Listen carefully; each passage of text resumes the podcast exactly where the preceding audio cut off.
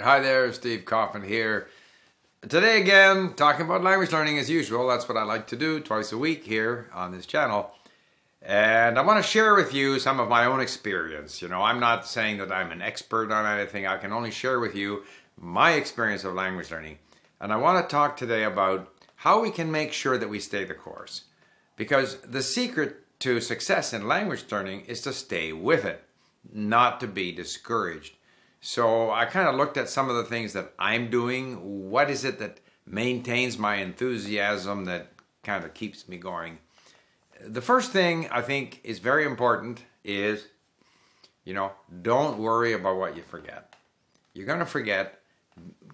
Be feel convinced that as you expose yourself to more of the language, you are gradually improving. And I sense this now. I'm listening to content in Persian which is difficult, but I'm beginning to get a bit of a feel for it, even if I don't have all the words. I know that, that just this pounding is like I'm slowly getting better. I know I'm getting better. I'm not worried about how much better I'm getting. I'm not worried about what I forget. I just know that absorbing the language is improving, you know, my ability and eh, at least to comprehend Persian. Now, some of the things that I have done I have asked my uh, Sahra, who is my Iranian, my most important, you know, helper, teacher, uh, resource. She has not only created a number of very good stories about herself, about what she does, likes to do, her travels. She has created these circling questions for her own content, which we discussed the last time. But she's also gone into some of our more difficult content, such as the Pargar um, you know, podcast from the BBC, and she has created these circling questions. So, you know, and this leads me to the second point in order to stay motivated. Number one, rest assured, if you can, pe- can continue to expose yourself to the language, you will get better. Point number two, vary it. Don't go at the same type of content over and over again. Don't try to learn the conjugation tables don't try to stay with just beginner content. Don't even try to stay with difficult content. Make sure you vary the content. So, with um, Sahra creating these circling questions for the difficult content, obviously she can't cover, you know, she has divided these difficult content items for me into seven, eight minute segments. And within each segment, she has created these circling questions and that doesn't cover all of the vocabulary, but it, it gives me a bit of a toehold on some of it. It increases my confidence, um, and it helps me then eventually to, you know, go back in there and listen to it again. So uh, I vary it. Similarly, I went running the other day, and I was listening to the mini stories in Persian. So by varying it, and of course the mini stories for me are a confirmation of everything that I have achieved because when I started in Persian, the mini stories were just noise. I didn't know how I was ever going to get to where I could understand them. And now they're very, very easy because I vary it. So I have uh, easier uh, content, middle level content with circling questions, more difficult content with circling questions. I go back to the mini stories so that this kind of keeps me going.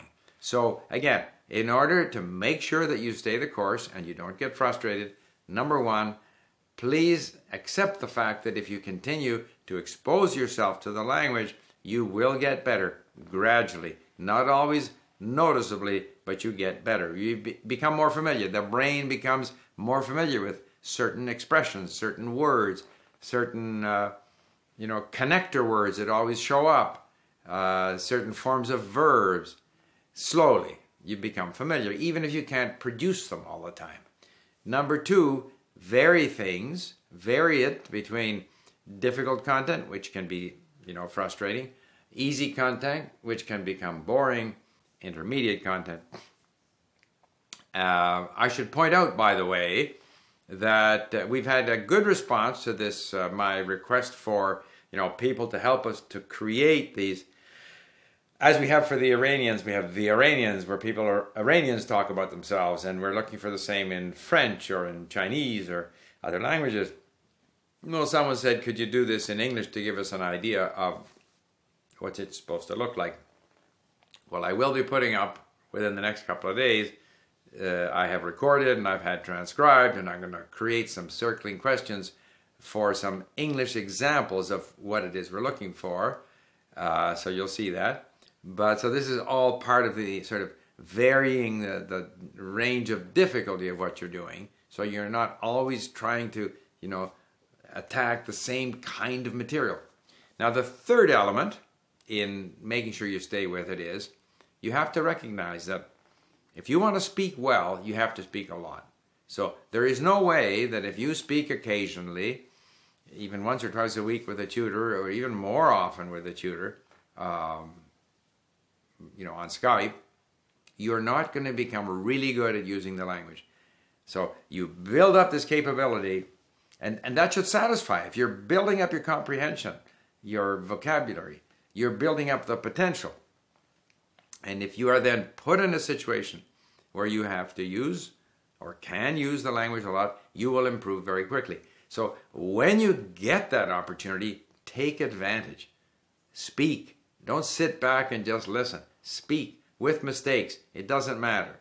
But you have to put yourself in that position eventually in order to speak well. So you can do all these other things to build up your capability, your potential, but eventually you have to speak a lot in order to speak well. And when you speak a lot, you'll make mistakes and it doesn't matter. And then you go back into your listening and reading and some difficult content and then easier content to kind of build up some some basic structures that you can use in your conversation because anytime you know in conversation we're going to use a small subset of the total number of words that we understand.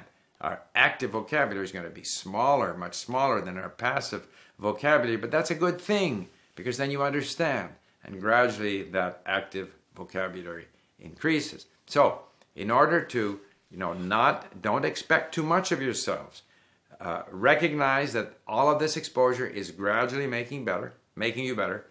Second of all, vary the kind of content you're listening to. Vary it by level of difficulty or even by nature. You know, if you like reading about grammar, read about grammar, but don't just do that. Or don't just do your Anki deck if that's what you like to do. Make sure you vary it and then look for opportunities to speak. But if you don't have a lot of opportunity to speak, don't you know, expect of yourself that you're going to be able to speak well. You won't. But build up that capability so that when you have that opportunity, you can take full advantage and make sure you do take full advantage and don't worry about, you know, problems, mistakes, whatever, inadequacies. So I hope that's helpful because I think the biggest problem is when people give up too early. And uh, if they stay the course, they will eventually achieve their language goals. So there you have it. How to stay the course and not let the frustrations of language learning make you lose interest.